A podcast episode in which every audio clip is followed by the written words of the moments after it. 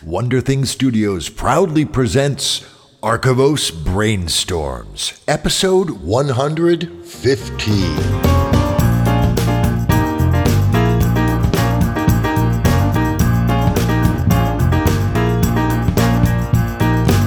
You've tuned into the Archivos Podcast Network. I'm Dave Robison, and you're listening to Archivos Brainstorms. On Archivos Brainstorms, we invite writers to come onto the show and pitch a story idea to us and our esteemed guest host. And then we dive into it, rooting around like looking for gold in the ground, panning, seeking out those bright, shiny story nuggets, polishing them up, forming them into beautiful jewelry, and then wearing it because that's what you do with gold. Literary or no, you don't wear it. That just makes absolutely no sense at all. But ultimately, we're looking for that wonderful, wonderful resource that we call literary gold. And dear friends, once again, I'm flying solo. Marie Bilodeau is off fighting the good fight against mediocrity and tedium with her glitter cannon and fabulosity. She is missed, but she'll be back next time, I promise. But for now, let's go ahead and continue the awesomeness that was started just seven days ago during a fabulous conversation during Archivos Insights. Please welcome back to the big chair here in the Archivos Podcast Network, Beth Cato. Beth, I'm, I'm still reeling from our conversation last week, uh, and I'm continuing to uh, discover new insights and possibilities. So that was a fabulous conversation, but I got to tell you, I'm keenly interested in brainstorming a story with you, ma'am. Thank you so much for making the time. Thank you. It's great to talk with you again, Dave, and I'm really excited to brainstorm too. do you just out of curiosity, do you brainstorm? Is that is this something that you do on a regular basis, or is this uh, uh, something of a, of a unique experience for you? It is a unique experience. It's not normally um, a group process. I don't have a local writers group or anything like that. It's normally a very solitary, frustrating, head banging into keyboard process. and I can hear all of the people in the audience nodding, saying yes, yes, exactly. Well, cool. I think I think you're going to find this to be a, a, a wonderful and liberating experience. Um, but before we dive into that, I'm, I'm curious. You, you've had some wonderful achievements and introduced us to some wonderful characters and fabulous stories so far. So I'm really keen to ask you this next question, Beth. What is coming up in the world of Beth Cato? Well, in the immediate future, I'm going to be at World Fantasy Con in San Antonio the Woo-hoo! first few days of November and I'm really excited to go there and see lots of writer friends and hang out and get some good barbecue while I'm at it. the important stuff in life. Priorities, absolutely. but yeah, and then while I'm there, I'm also I'm also going to be releasing my new short story and poetry collection called Red Dust and Dancing Horses and Other Stories. Excellent. That's coming out with Fairwood Press. Tell us a little bit about that. Well, the title story is actually a horse story set on Mars where horses can't exist. Ah, hence the red dust. Got it. Okay. Hence the red dust, yeah. And I've always loved that title, so we went with it for the whole collection. And it's really a pretty diverse group of stories and poems.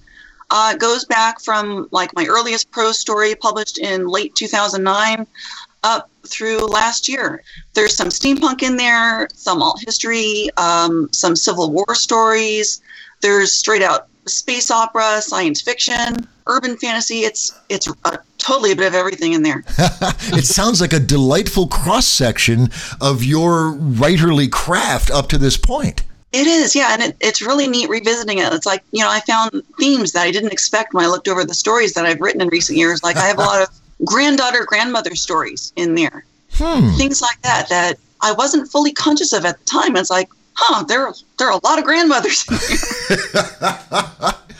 That's so. So this was illuminating for you as well as as a creative experience. It really was, yeah, and it's neat because I look at it. I think a lot of writers feel this way.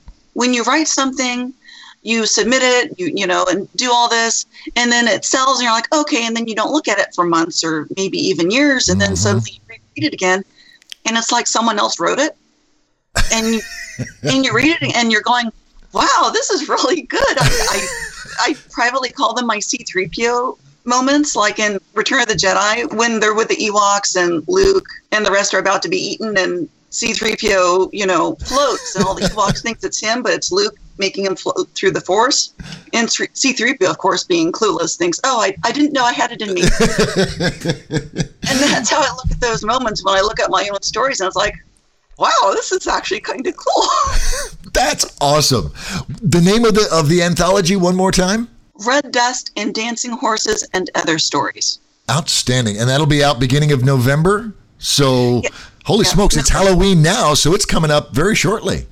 Yeah, it, it'll have its official release at World Fantasy, and people can get it from Fairwood Press there, and I'll sign it there at the booth.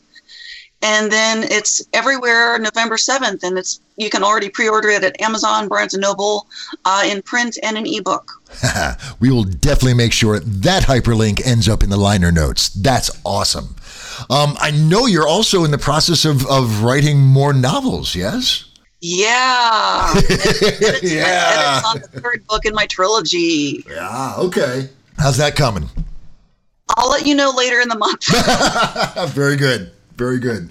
Well, geez. So it's Halloween. So uh, do you do? I think uh, I remember reading that uh, Clockwork Dagger started as a NaNoWriMo story. No, but I had other earlier novels okay. that were NaNoWriMo. So uh, NaNoWriMo was huge in getting me to write again as an adult. Excellent, excellent. Do you do you nano anymore? I kind of did my own personal nano earlier this year in March and early April when I did my rough draft Roar of Sky. and I did like the 95,000 words in like 40 days, thereabouts. Whoa, that's huge. Yeah. Yep, and that's an important lesson, gang. NaNoWriMo does not have to happen in November. Uh, you can just pick any month and charge in and go for those 50,000 or 95,000 words uh, uh, in 30 to 40 days. That's awesome. Very cool. Um, other conventions on your radar? Well, looking at 2018, I'm looking at my local big convention, Phoenix Comic Con, because yes. I, I love it and I love being part of that. I've gone from just being, you know, a casual fan in the crowd to actually getting to go through what I call the ninja roads and go, you know, the back hallways down to the exhibit level and all that fun stuff. So, yeah, I'll be there for sure. As other events pop up, uh, if they go to my website and look on the right hand side of the page, they'll see a maintained list of events. And, you know, if, if it's a convention, there'll be a list of my schedule and where they can see me on panels or readings or whatever I have going on. You have a marvelous website, by the way. It is thorough and comprehensive and fraught, I will also add, dear friends, with recipes for delectable confections that will actually make your eyes gain weight as you read them. Uh, what's the URL for your website, Beth? BethCato.com, and that's Cato spelled C A T O. Yes, and and the the uh, uh, the culinary uh, uh blog segment in there is bready or not. Yeah, I'm a very punny person. You are, and and that's yet another reason why you are so deeply appreciated here at the Archivos Podcast Network. Because high five, puns are awesome. All right, well, I will make sure all of that gets into the liner notes, Beth, so that everybody can make with the clicky clicks and follow all the awesomeness that you have going on out of there in the world. Uh, but for now, here's what I'd like to do. I'd like to take a pause and and give a, give a nod to our sponsor for this and all the episodes of the Archivos Podcast Network, the Archivos Story Development Application. Uh, and when we come back, Beth, I would love to brainstorm a story with you. What do you say? Let's go for it. we have an accord. It shall be so. Friends, don't you go anywhere. We'll be right back. It's National Novel Writing Month, people, and if you're taking the 50,000 word NaNoWriMo challenge, then you gotta start prepping, and I mean now. Archivos wants to help. From now until November 30th, any registered NaNoWriMo participant can get three months of Archivos absolutely free.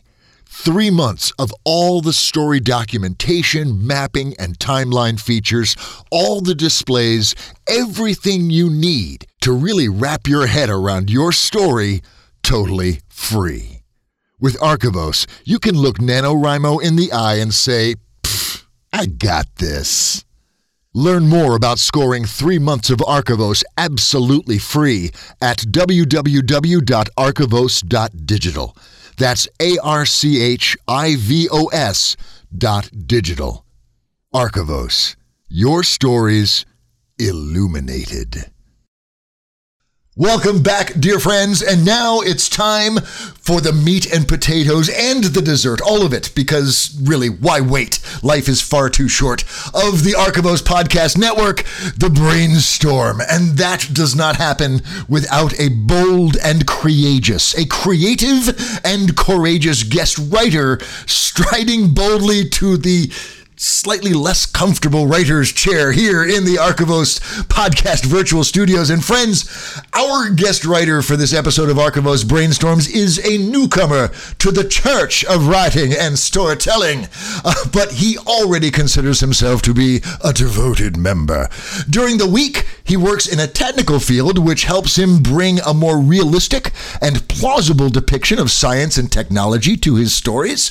To develop his wordsmithing prowess, he does personal writing and seeks out thought provoking ideas and themes to wrestle with. Outside of his writing misadventures, he is a board game geek, occasional triathlete, and aspiring public speaker. Dear friends, please welcome to the writer's chair here at the Archivos Podcast Networks, Owen Sessions. Owen, dude, putting up your baby for for scrutiny and discussion is never an easy thing. I've done this so many times. I've even been in your shoes. I know it's not easy.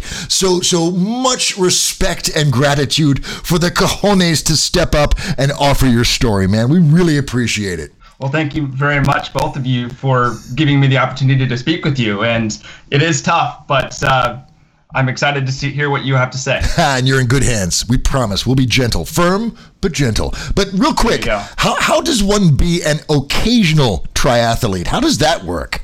Very good question. So uh, the the triathlon season is roughly April through September, maybe a little bit longer.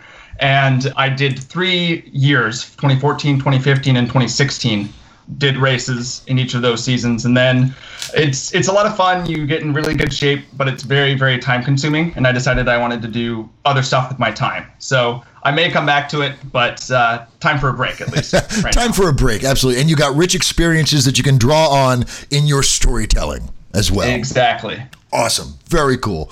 Well, let's get into this, Owen. I'm, I'm keen to hear your story. Now, you know how this works. We give you five to eight minutes. You give us the title, the genre, your target audience, give us a tagline to set the stage, introduce us to the world and the characters, give us the, the basic tent poles of the story arc that you're envisioning, and that will be food set on the brainstorming table, and we'll dive in for a feast. So that's it. I'm done. I'm getting out of the way. Owen, the mic is all yours, man. You got it. Let's set this up.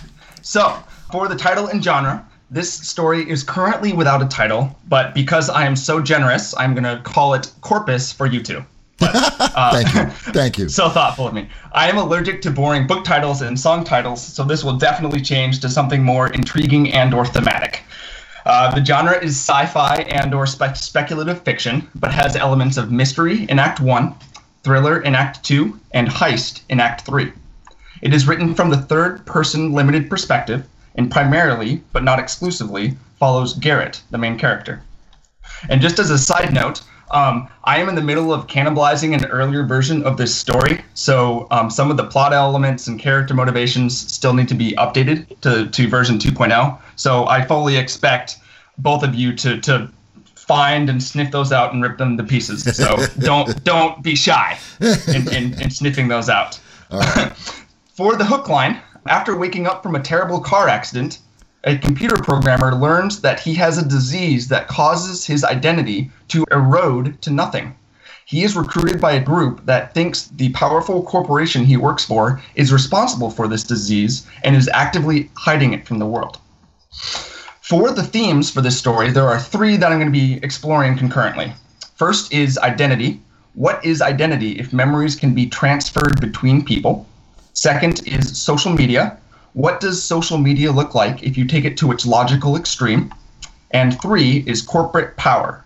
What happens if a corporation becomes, quote, too big to fail? For the world, this story is set in the near future, approximately 2028, but that may change, and is tentatively set in Pittsburgh, Pennsylvania. A corporation called Corpus has released a product called Hermes that allows you to record, relive, and share your actual memories.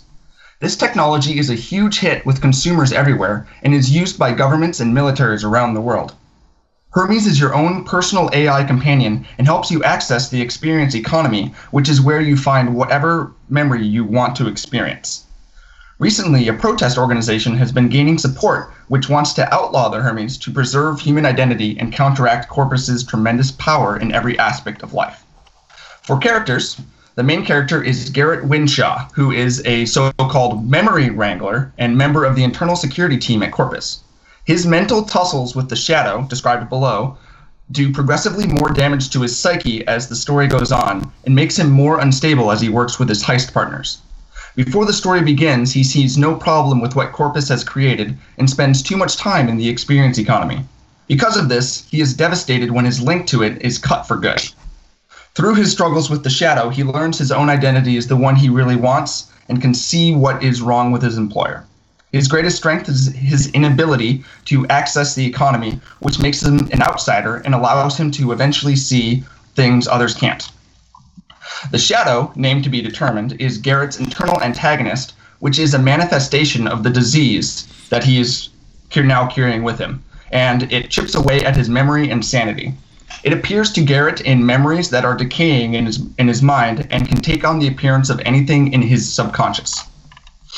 Eskiel Holm is a sort of antagonist, but not really. We can discuss that for the team and is the chief security officer for Corpus. His greatest strength is his position and insider knowledge of the company, which he uses to control the direction of the organization. Before the story begins, he was forced to make a series of several impossible choices which have cascaded to twist his motives by the time the story begins. By the end, he has learned so- some things from Garrett, but not enough to redeem himself from the scars he carries. Now, for some supporting characters uh, Magdalene Maggie Graves is a black hat hacker who is trying to put her sordid past behind her. Her greatest strength is her coding and hacking abilities. She's trying to get away from her underground connections, but they are also very powerful and useful for what they do during the story, which produce unintended consequences when she calls on them. She is close friends with Danielle, who we'll describe in a second, and joins the heist team as a favor. The rest of the heist team, I'm still really combining, um, condensing down from the earlier version of the story, so these will be combined in some capacity. So there's Danielle Katsaros, who is a neuroeconomist, someone who studies human decision making at Corpus until she tried to expose the company and had to go underground. She leads the heist team. Arnold Blackmore is a white hat hacker. And just for your knowledge, black hat is someone who breaks into security protocols uh, with sort of malicious intent, and a white hat hacker is a defender. And Arnold is another hacker at another too big to fail company, which specializes in AI and robotics, and is a part of the protest group as well as the heist team. He wants revenge against Corpus because his mother was one of the first quote unquote dreamers that died as a result of the company's inaction. Maggie's brother Peter Graves is the biometrics e- expert of the group and still needs an interesting backstory, if we include him at all. Okay, now onto the story here. Split into three acts. Uh, the story begins with Garrett bleeding out on the freeway after his car accident. He passes out and has a dream where he witnesses the symbolic birth of the shadow. He wakes up in a hospital bed with new organs, but learns the damage to his brain prevents him from using his Hermes ever again. After being discharged, he goes to a coffee shop where he has his first awake encounter with the shadow. He loses badly and realizes that the memories they were fighting over are now gone. The next day, he goes back into work for a special assignment to observe a so called psychic dissection of a suicide victim. He goes out with a friend after work and tells him all about what has happened since the accident. After his friend leaves, Maggie approaches him and says she can help. Garrett doesn't believe her when she says Corpus is covering something up, but is intrigued anyway. Back at his normal work duties the next day, he has another bad encounter with the Shadow. As he's leaving work later that day, he stumbles upon a classified document that proves Maggie was right and Corpus knows about the disease he is experiencing. That's the end of Act 1. Act 2, Garrett goes back to the hospital to try to get relief for his symptoms but isn't successful. He reaches out to Maggie and reaches and meets the rest of the heist team. They explain to him how his disease works and why it causes victims to commit suicide. Danielle asks Garrett if he will help the team break into the Corpus facility to expose the company, and he accepts. Back at work, he is able to get close to Eskiel Holm to set up for the activities to come. A couple days later, they execute phase one of their plan at a large corpus protest, which is put on by that big protest organization. Their plan to interrogate Holm fails because of another of Garrett's encounters with the Shadow, but he learns other valuable pieces of information. They all escape, except Arnold is badly hurt during the process. That's the end of Act 2. For Act 3, Garrett's failure at the protest means that the timeline for the heist has to be accelerated.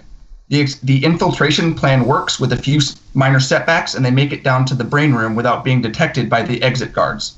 After they find some incriminating evidence, they find out that Maggie cannot extract the data digitally because it falls apart as soon as you try. Garrett has, an, has another encounter with the Shadow and learns how to stabilize the evidence so Maggie can leave.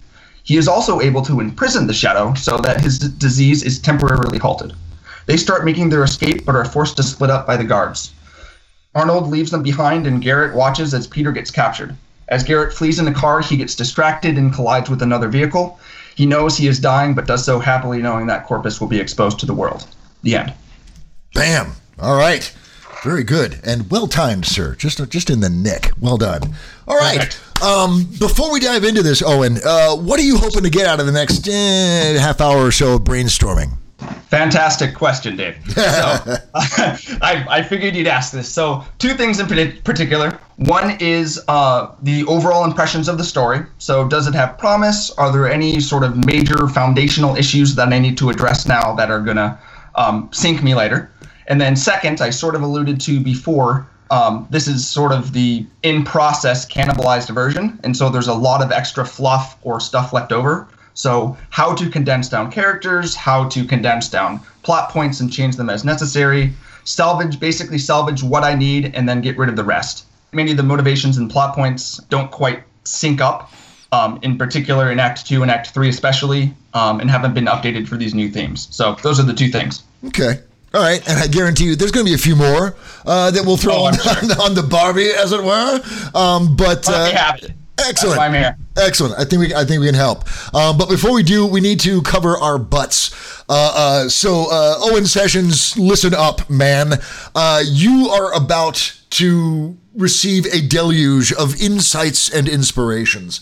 Uh, but it is vitally important that you remember that anything said from this point forward by myself or Beth uh, might be complete hornswoggle. Uh, this is your story, dude, and you get to decide what you keep and what you throw away in terms of what's coming at you. Are you cool with that?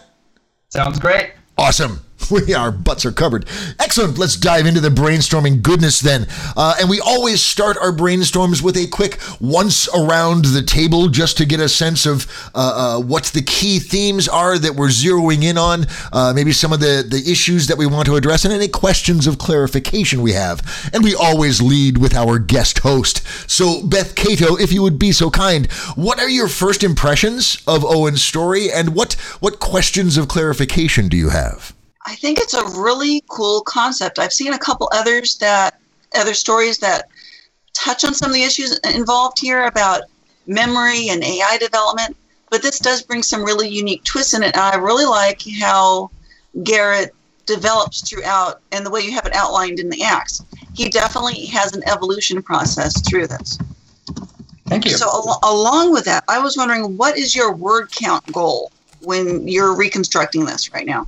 Um, I've sketched out some of the chapters just to sort of see how they're looking, but I really don't have any expectations or knowledge or experience to really judge what that will look like yet. Well, Because I am uh, new. I am new to this whole game. Well, and hell, let me tell you, that's how you learn, and it's a hard process sometimes. Why do you ask, Beth, out of curiosity? because it, I'm, I'm wondering about the piecing throughout. And, you know, it's very different if you're looking at a longer short story versus on a novelette or a novella, or looking at a full scale book. And then, you know, even when you're looking at a book, you know, there are some different, you know, there's wiggle room with how you can develop things in there. Definitely. Yeah, I, I, I felt the same way. I, I, I was curious whether this was intended to be a novel or a novella because the, the events as laid out, acknowledging the fact that the, the, the restrictions of time uh, it tend to compress things significantly. Um, I'm wondering if there's enough going on here to fill uh, uh, a novel, and whether you were targeting uh, a more novella format, or if you want us to advance forward uh, and explore some novel scope uh, uh, plot ideas. I like the idea of new scope. Um, I've I've basically discarded much from the earlier version of the story, um, but let's fill it up with something more interesting. Okay. Okay. Um, other other questions or observations, Beth, just for this first round? Well, I wonder about Corpus as a, it's an accurate name, but it also I don't know how well it would actually market a company. Good point. Good point. It, it might be a little bit too on point. Ooh, yeah, really. Unless that's what you're going for, but yeah, that's a good point. Uh, uh, since body the body count is going to rise, uh, that that that might be a little on the nose. Uh, for myself, Owen, uh, a couple of questions. Um, and again, some of these may have answers, some of these not, uh, but I'm just going to ask. Pittsburgh, why Pittsburgh? Good question. So, the original version of this story emerged just as a sort of a scene in my head in 2011 and i i wrote like half a page about it and then put it in my my computer drawer for four years. So i was walking on the uh, carnegie mellon campus. And i don't know if you know this they're really big on like computer science and ai type stuff. And i was like this would be a good setting for that story that i sort of had an idea once. And i, so I pulled it back up and, and sort of ran with it from there Okay. Are you planning on incorporating aspects of Pittsburgh and that university uh, uh, into the story for somehow, some way, or is that just sort of the this is the feel I want? It doesn't matter whether it's Pittsburgh or you know Sheboygan. Short answer is no. Okay. Um, our main character is probably going to go to one of those fancy universities because he's a high-powered computer science type guy. But I have been there a couple times, and so I sort of know that part of the city, and so I do sort of reference it in passing, but it's not go. really uh, a main focus. Well, and and moving forward, then, and I won't beat this horse anymore. Um, because you're looking at near future, because you're setting it in a knowable place, and it's a primary world.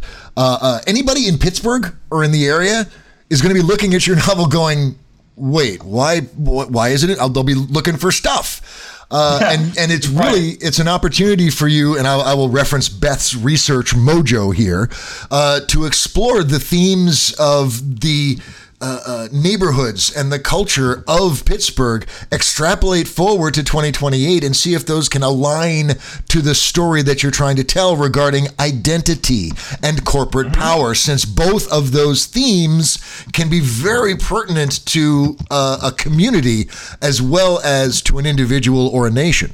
That's an excellent idea. Just a thought. I like it. Um, the other thing that just really my my my ears went, ooh, really, um, is the fact that Hermes is run by an AI companion.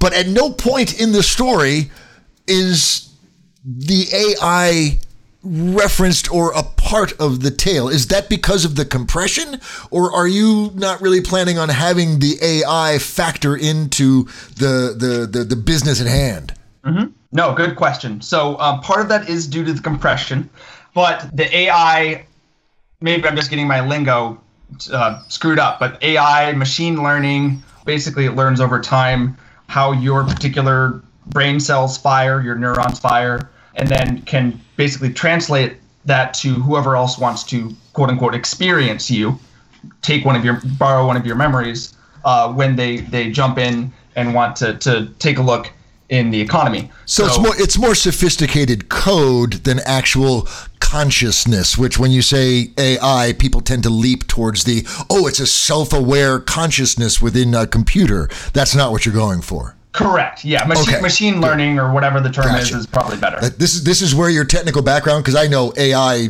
in my technical background is is not you know freaking Hal from 2001. Yeah. Uh, that AI takes a lot of meanings. Exactly. But, but from a storytelling standpoint, I think you'll want to be clear about that because that sets mm-hmm. an expectation that will be thwarted horribly by your listeners. Although I have ideas. Um, exactly.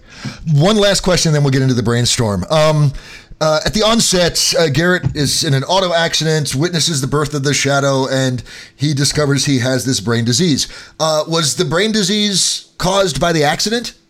Yes, so that's the intention. Um, Okay. Yep, enough got rearranged that uh, he, he can't jump back into the uh, ecosystem, and he can't, uh, and he now has this disease. I I I get it, and I'm cool with it to a point, but I have this instinct to make it not be an accident.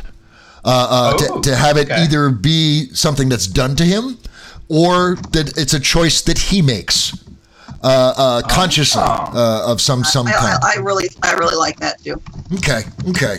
Um, I just I like my protagonist to have a little agency, uh, uh, and it feels like Garrett's agency is limited throughout the arc. He tends to be very responsive. Uh, and agrees to come along on the heist, but his actual initiative and impact, he's more of a detriment to the team until the very end. Uh, Right. So I think we need to address that and make him more protagonisty uh, in in that regard. That is a new word. You may use it. Copyright Archivos Podcast Network 2017. One other thing, I think the three themes that you're putting out there are all three very cool. I think also all three of them could be a novel in and of themselves. of course. Uh, And it Yeah. may come down to a choice of picking one, having it nuanced by the other two, but we can explore that later. Um, Beth, where do you want to dive in on this? Well, let's look at the beginning and the end because Okay. those both stood out to me when I was jotting down notes. And I've I've read Slush before. I've seen a lot of patterns. I follow a lot of editors and magazines, and they stood out to me as being a touch on the cliche side. And when you mention him waking up, you know, bleeding out on the freeway, and then going into a dream sequence, Mhm. those two things to start are things that editors see a lot. and it's something that Hollywood also throws at us a lot. So I wonder about that as a starting point, and I also question in the end his sacrifice. To me, that feels a bit too easy, and again, a bit on the cliche side, because I think the more challenging thing and for a more rewarding story overall is him fighting to survive. And again, going back, like Dave was saying, with with agency and more empowerment from the start, I think he also needs to maintain that through the end. And maybe Yeah. and maybe he might die as a result of everything, but maybe not go for the full self-sacrifice. Maybe have more involved there. Well, maybe we could pick up the story a little later in the narrative. Uh, Yeah. uh, you, you talked about him going in for a, a, a psychic dissection. Um, that actually sounds really freaking fascinating, uh, uh, especially if it's if it's a psychic dissection of something bad uh, or something unprecedented or something unheard of. And Okay. a good place to show us the world too and the technology involved. That would be a really good place to show us right away that this is near future and we have this really cool stuff. And I do want to add the term experience economy is awesome. Thank you. That is a fantastic term. Yes, and and exploring that social media context and environment with that as a lens. Uh, Yeah. Oh my God! I, I, I think I think you're going to be in danger of getting lost down many rabbit holes, Owen, as you write this thing, exploring all of this. Uh, let me let me offer the oppor- the possibility that maybe instead of Owen, uh, Owen, I'm already casting you as your protagonist. Um, Garrett, uh, uh, getting the shadow right away. Maybe the person they're doing the the the dissection on is the first victim of the shadow Ooh. Okay. and there, there's something missing as far as the nature of the danger, the stakes at hand. The shadow, what does it do? You just die? It's Basically, your brain is overwritten. What is the peril of the shadow? Yep. No. Uh, th- this is the the question I've sort of been struggling with myself. The shadow is sort of a manifestation of the uh, the the memories of the person, the victim, are are basically tearing themselves apart. The more time you spend in the experience economy, the more other people's memories you're going to experience, and the brain cannot reconcile this is quote unquote me, and this is me uh, hang gliding or or or being the president of the United States or It's an whatever. identity crisis, basically. Exactly. Okay. Exactly. All right. And That- so then it, it's sort of like a um, I don't have an exact citation, but what some disease that um, oh this this isn't a part of this memory isn't a part of me, so I better absorb it back into my body, sort of stuff. So And I could see conceivably somebody afflicted with the shadow uh, uh, waking up and seeing a stranger, a strange man next to you, a strange woman next to you, freaking out and killing them because they're clearly they're in your bedroom and they're Right. attacking you. They must be ah die die die. Oops, actually that was your husband or wife. uh, and you woke up thinking you were somebody else, and and having this, having Garrett be called in to brush this under the carpet, yes. And having that be his point of crisis, maybe. I don't Yeah. know, Beth. What do you think about that? I think that has really cool potential, especially going back to your earlier remark about him and that inciting incident on the freeway, having that be a choice, maybe one that he doesn't even remember, and he has to recover that later on. But Ooh, for it to yes. be a choice on his part to either as a suicide or maybe to gain, maybe he's trying to gain access to a medical wing or you know there's there's a strategy there where he's taking an active role in propelling himself into this and endangering himself to move himself forward. Yes. Holy crap, you just totally sparked something. Yes. What if what if Garrett is suffering from the shadow disease but isn't aware of it? Ooh, yes. What what you know, so so you know, things are happening. It- it- I'm thinking um oh god, uh uh Fight Club. Yeah. Oh yeah. You know, Yeah. this thing is set up to be a, a, a, a sci-fi uh, version of Fight Club, conceivably. Okay, I, I'm- I'm just going to put that out there and put it on the table. Um, but I, that's that's got potential. So as we move forward, then, and Beth, I wanted to ask you about this. Garrett seems very lonely. Um, he seems very alone. I want actually I want to ask you first, Owen. Does he have any siblings? Uh, any parents? Does he have a wife? Does he have a girlfriend or a boyfriend? Uh, what does he have any social engagement at all? Good question. I envision there's going to be something, but I haven't really fleshed it out yet. Um, and the reason for that is I, I sort of attempted to allude to it in my description of him, but he, because he's been so sort of sucked in to the experience economy, he's really neglected all of these relationships. But yes, there are going to be some of those relationships, Okay, but All they're right. not. They're on the rocks, basically. okay. Beth, what? Uh, here, here's what I'm thinking. Here's the thing that's that's uh, uh, uh, spinning for me. Uh, in a world where social media is so vital and critical, uh, it seems like people, in order to illustrate and illuminate that social media theme that is one of the stated themes of the story, we need to have social engagement. Mm-hmm. Which, which means we either need to have Garrett be much more engaged and, and much more socially active in his role as security person, or we need another character. Yep. Uh, uh, Good. And, you know, I, I don't want to pad your cast list just for the sake of narrative. But Beth, what do you think about that? What, what are your what are your thoughts as far as is that a really an issue, and how can we resolve it? Well, he he needs social connections, and I think it really plays to what what I'm wondering beneath all this is what is his end motivation, and what was it before the freeway accident, and what does it become in the course of things, other than you know, there's the big one of okay, taking corpus down, but in the end, there's also what is beyond that, and I think the social connections around him will play into that because it I'm wondering with the world building and how social media develops in this setting, because for me, it's the sense of okay, I'm an isolated writer, and you know all my friends are on Facebook and Twitter. So through the day, when my husband's at work, these are the people I'm really socializing with. And in Garrett's case, I mean, after his accident, does he lose a lot of those connections? Because you know, you said before he can't really fully engage in the experience economy, then, right? Correct. No, I like that idea. So I'm wondering how that affects him psychologically because okay, he's just had this major accident, and you know maybe he maybe he did have all of those connections before an accident, but what is he afterward? Is he completely adrift? Is you know, is he you know, did he used to have all of these voices and, and these memories in his head?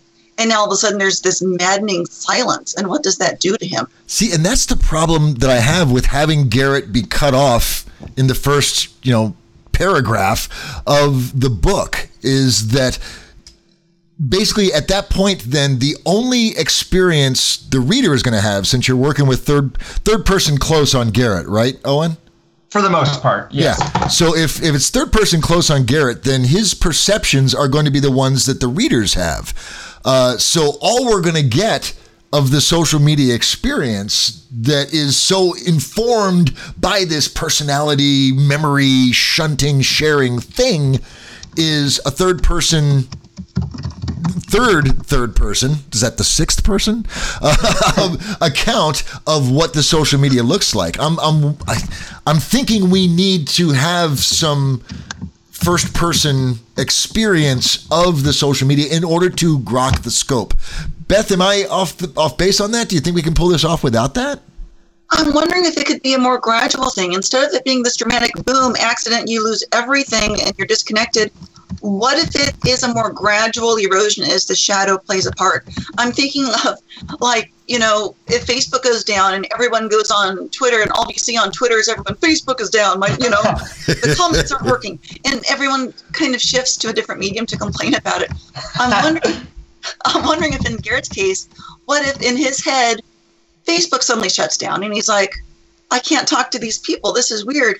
And then kind of realizes, like, oh, this is just me and what's happening, what's going on in my head. mm-hmm. Yeah, Would that, yeah. would that work with what you're conceiving here? I hadn't thought of it, but I really like the idea. Yeah, I like it too. I like it too. I think I think it gives us it it, it establishes the value and interest. much is? Uh, exactly. And then also sets up a crisis for, you know, oh my God, I don't have this. Who am I without this? You know, which is kind of cool. Which, if he is wrestling with the shadow, but he doesn't know it, then the question of who am I without social media becomes who am I. period. And you get this nice little escalation of, as you say, exploring identity uh, and moving forward from there. I think I think that will give you uh, a a little more room, Owen, to explore and world build, and also set up uh, some more intimate engagements as shared memories and experiences uh, uh, can be experienced firsthand by the reader. Because that's the hook. I Right. think your experience economy is really the cool hook that you have in this whole setup. And it's just, it's fascinating because it has a sense of plausibility to it. And I know I would really love to see how it looks and then to witness his sense of loss and feel that along with him. Yeah, Yep. No, Yeah. that's excellent. I agree. And- Running as fast as I can. dude, you do know this is recorded, right? I know. I know. Yeah. but I'm not going to be working with this tonight, so I can't wait, I can't wait until it's released. Roger that. Roger that. I respect that. What else, Beth? What else is is is flagging for you in terms of points that need to be addressed? I think you have a lot of good basic plot points there, and that you've mapped out the people who are going to help him, who are going to support him. Most of my questions go to the initial world building structure and how he fits into that, and how you have his involvement and how that escalates mapped out really well. But for me, I really am wondering more about that internal, and especially how that that battle with the shadow plays out. And going through the end, like I said, I really wonder about his ultimate motivations beyond, you know, revealing what Corpus is doing. I want to know what the long term goal is for him and what Yeah. he's going. I do too, actually. Owen, do you have a, a, sense of who Garrett is before the accident? What is what is his dream before the the first word of the first chapter? I haven't finished that completely. I mean, I know it's still needs to, to be in there, but I was I, having too much fun writing individual, individual chapters, and I got bogged down. But I um, I feel no, that is brother. open for interpretation, and please contribute as you see fit. Okay. Beth, I'm I'm I'm intrigued by his role as a security uh, personnel within Corpus, and I'm wondering if there's some kind of uh, uh, justice compulsion, uh, that we could play on, or you know, a military background, maybe. Um, yeah, what age, what background for him? He is um, early 30s, late 20s. Um, he's established. I mean, he he knows the industry and has the sort of technical skills to um, do what he he needs to do. He's not like a uh, new graduate, like oh, this is my first job sort of thing. Yeah, that's good. He has some maturity and experience to draw on. Then he also needs a scar. yeah. He, he needs he needs something. I mean, it, based on our discussion last week, uh, uh, giving him something that he's fighting against, not fighting against, something that he's struggling with that is hampering him. Uh, uh, mm-hmm. and and you know I don't I don't think the disease counts. Uh, uh, I think that disease the disease is story. And honestly, the more I think about him having the disease and not knowing it, the more excited I become. Uh, I really like that. idea. Especially if we have different POV characters mm-hmm. In, in throughout the book, and it turns out they're all frickin' Garrett. wow. Mind blown. Anyway. Yeah, he is a security professional. What if he created the shadow? What what if that was part of his goal all along? Was he actually realized, okay, you know, Corpus is up to some really shady stuff here. What if, you know, what if it was intended to be maybe a safety mechanism? Ooh, yes. Uh, you know, something that will bounce you out of the system. Or or but, something that something that pursues that pursues uh, oh god. Um use your words dave. Uh, yes it is a sec- it's a security program that's exceeding bandwidth. Warning. Yeah no kidding right? Um, say that again. I missed that. Well like an exceeding bandwidth warning. Oh yeah, yeah. It's, there like okay your brain is taking in too much and maybe it's like an enforced sabbatical where technically it's like okay you you know you need to be offline for a certain amount of time so your brain actually has time to recover and recuperate. But instead, it actually harms the brain instead. I mean, there's so much potential within oh, that. God. It's such a cool concept. I know. Let, what if what if that's its overt purpose, which is what they got everybody to sign on for it for. It'll make sure that you don't exceed your, your brain width of, of memories or experiences. But really, I like that. I like that a lot. Yeah, use it. I, I, give it to you freely, sir. Um, but really, it's a security protocol that's that's like scoping out and sussing out potential threats and hazards. You said that the military and law enforcement and and other governmental agencies are using Hermes uh, uh, for their their own purposes. What if this is a tool? Maybe Garrett created the tool to look for threats and is assessing and evaluating uh, uh, personalities and experiences and brain waves through the shared yeah. things, right? Yep. Uh, uh, trigger warnings. It's looking for like personal trigger warnings, perhaps. Right, and it gets out of control. Or oh crap, oh crap, or that that that uh, uh, AI that we said isn't an AI is is just machine learning. In Act Three, it has become self-aware thanks to Garrett's security protocol. it is it, it, because the security protocol creates some sort of network web that looks for this unified gestalt of what is a bad person and that was all that the AI needed to have a template of consciousness and and basically we have Skynet. If, if they don't if they don't stop the AI, if they don't break it, we get Skynet because mm-hmm. that's its job. That's what Garrett told it to do. Look for bad guys. Ooh, you know what? Everybody's a little frickin' bad. Uh, maybe it's best if we just wipe these people out completely. Starting with the people in the comment sections. yes. Put them down first. yeah, yeah. So the consciousness that that he, he made, because he, being the the machine, sniffed out is okay. This is what a person is, and people are just bad. Right. Exactly. Troll hunter. God, there you go. There's your book title, Troll Hunter. Uh, yeah, that, that could be a, a, a, like a code name or something. Right, right, right. Guys, I'm looking at the clock and it's it's ticking down here. As as fun as this is, and I think there's probably more to explore. I think we're going to need to start winding this towards the final, uh, the final stages of the brainstorm proper. Um, what I'd like to do is just do one more around the table with me and Beth, uh, and and give some final thoughts or considerations to Owen, and and you know fill his pockets with some advice and some literary gold that can take him forward and help him write this story, which is going to be fabulous. Beth, uh, uh, we'll start with you, ma'am. What what are your final thoughts or final bits of advice or insight to impart unto Owen?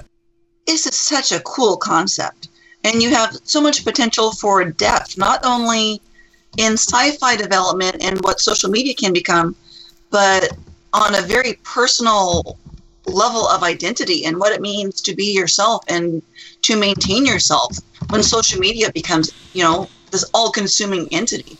So I think you have really cool stuff here. I can understand why you're drowning in it though and having to redraft because this is a this is a big idea. Yeah. Thank you. Yeah, there's a lot going on. There is a lot going on, and I'm going to tell you right now.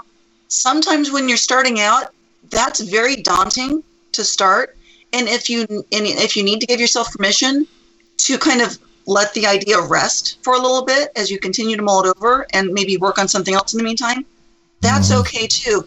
Because sometimes with big ideas like this, you're not ready for it completely as a writer, and it, it can overwhelm you and it can make you stop writing because it can totally overwhelm you.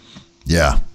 So I I, just want to say this is really cool, but be easy on yourself even as you go forward on this because this is so cool and so big. It's a lot to take in and parse. Yeah. Thank you. Really appreciate that. that, and that is excellent advice. I will definitely echo that. In fact, I'll, I'll piggyback on it just a little bit uh, uh, and suggest that the concepts that you are, are grappling with are ginormous. And the framework that you've selected for exploring those themes is equally ginormous and awesome.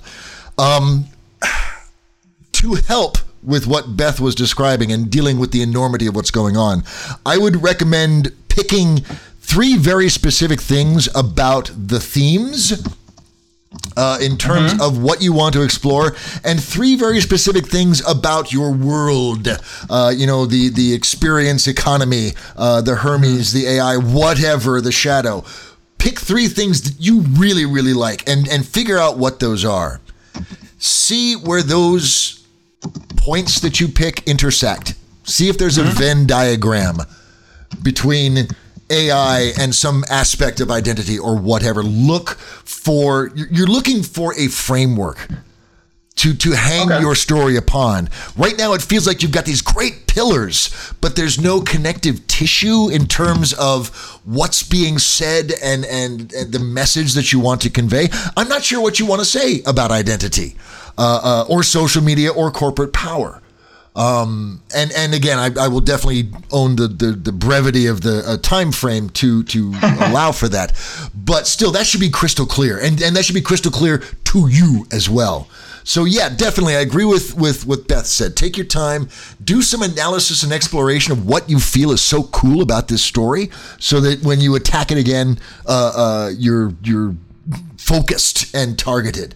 Um, the other things that I wanted to share just real quick. Um, as cool as it is to have a protest group and a group of, of plucky rebels uh, that Garrett can fall into, um, I'm going to suggest you get rid of them and make Okay. them friends. Make these people a part of Garrett's social circle. And Okay. have the revelations that Garrett is having uh, uh, be shared by these individuals and have Garrett be the one that says, screw it, we cannot let this happen. And have it turn into a escalation of we need to isolate this, we need to contain this, we need to fix this, we need to break this. You know, first and, we and just to confirm my understanding, then for, for that last statement you said, that's uh, Cor- Corpus is the one that's gone too far, correct? Or or is that is that is that his his creation, the Shadow, instead? I, uh, I'm, not, I'm, I'm not sure. both. Okay. yeah. Um. so uh, uh, and make make the trials that Garrett is. You know, we, I think we need to social Garrett up a bit. Uh, Yeah. uh, and having this this group of individuals and have some of them not be hackers and nerds. Um, let, us go ahead and get some some somebody that you know the other you know fifty percent of your demographic can relate to. Uh, uh, and Yeah. be and be snarky about the the geeks and nerds with their fancy lingo and their stupid hats. Um, you know, let's let's have that in there as well. Um, but so, well social him up, uh, uh, give him agency, know what you're trying to say as you move forward, and also the last thing would be accept the fact that you will not get this all into a single book. Um, in Okay. fact, Beth Beth has demonstrated in her life that sometimes you can explore a story world through short stories and novellas as well as novels. Uh, so don't feel like you have to tell the entire story in a single book. So No, that's good advice. Yeah, so I think yeah, so uh, I need to figure out what the actual plot points will be, but the uh, the novella, if I understood everything correctly, the novella idea is, is out the window. conceivably, conceivably, or you can trim the story down and, and make it a novella, and and make it a multi-stage novella. Here's here's the first point, cliffhanger, second novella. you know, Yeah. Well, you, you guys gave me too much fun to work with, and now you can't tease me and take it away. up to you, dude. It's your story. You already signed the disclaimer, Yeah. dude. No, this is gold. This is gold. I'm, I love it. I love it. That was awesome. I was, I'm just, I, this has been awesome because, I mean, we're all kind of getting into the enthusiasm of this because you have so much cool stuff going on here. and I can't help but being enthusiastic too because I want to see what you do with this too. Absolutely, absolutely. Now, now, oh, and here's the deal. Uh, uh, as as a, a guest writer, we, we want to help you. We want to support you as you move forward in writing this thing. So, as as a, a token of our appreciation for you having the cojones to share a story and also to help you write it, we are going to give you a free year of Archivos story development to help Oh, wow. you build your world, isolate your events, identify your characters and the relationships between them, help you document all of this awesomeness that you have going on. Thank you very much. Yes, absolutely. And actually, Beth, uh, uh, this also extends to you as as a thank you for your incredible insights and and contributions to that froth of a brainstorm. We would also like to extend to you a free year of Archivos story development to play around with and see if it jibes with your your plotter, your ever increasing plot uh, outlines as they evolve moving forward. Wow, thank you, Dave. That is so cool. You are most welcome. I hope it helps you both uh, become more fabulous storytellers and share share the goodness that's out there. Uh, dude, Owen, that was awesome, man. Thank you so very much for stepping up and offering the story. It was outstanding, man. Thank you both for your wonderful insights. it was a lot, lot, lot to absorb, but uh, take a lot of it with me. That's There great. you go. Your head is reeling, and and you can ping me later. I'll send you the raw audio if you missed some notes. I can make that happen. That'd be fantastic. Oh, God, Beth, this was a delight. I'm so glad we found the time to get you on here. You are why we bring veteran authors into this mix. Uh, you you have an aesthetic and an insight and an experience of story that allows you to target the areas that we really needed to explore. That was a delight, ma'am. Thank you so very much. Th- I just had a blast doing this. Thank you so much for inviting me on. Excellent, excellent. Your first, your first, you know, God, public even brainstorm. So I'm glad it was a positive experience. And friends, as long as we're doling out the gratitude, thank you for hitting the play button and tuning in. Without you, we're just a bunch of people on a Skype line talking story, which is awesome and, and wonderful. But now you got to catch the spark. You are in fuego with that same creative mojo. If you're feeling the love, feel free to pay it forward, spread the word, share a link, let people know about the Archivos Podcast Network because this is badassery that's happening right here, and more people need to know about it, by God. And I am sitting here drenched. It's that awkward time of year when the AC sometimes turns on or sometimes the heat does. And during this brainstorm, the heat kicked on, and I am even more sweaty than usual. I'm spent.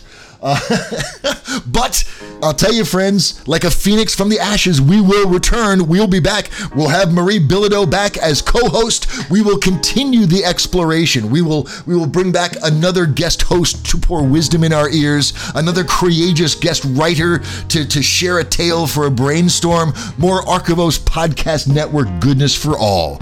Uh, and that's going to be, you know, probably a couple weeks, and we apologize for that. But I will tell you, friends, as I always do, you find what you're looking for. So if you go out during these intervening weeks and look for the top shelf blue label goodness, look for that lost Christmas present at the back of the Christmas tree, look for the fabulosity in the world, and if you seek it out, I promise you, friends, you will find it.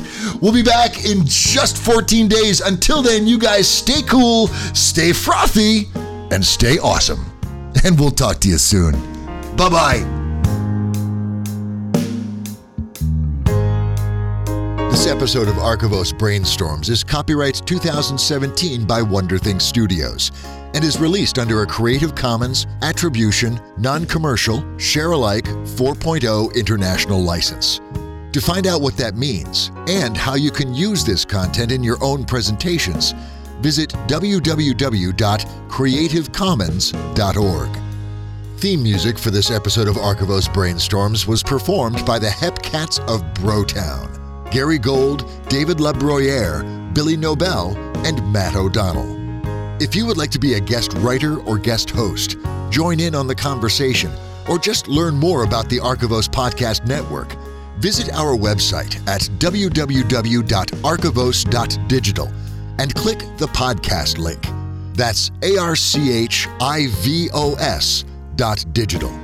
We're also on Facebook at facebook.com slash archivos podcast and on Twitter at Writers Podcast. And you can always email us at podcast at archivos.digital. Thanks for listening.